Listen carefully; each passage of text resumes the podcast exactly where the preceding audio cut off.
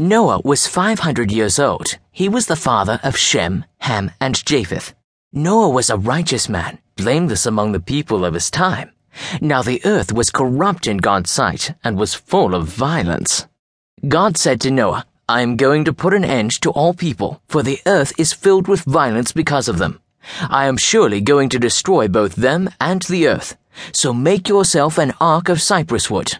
I am going to bring floodwaters on the earth to destroy all life under the heavens, every creature that has the breath of life in it.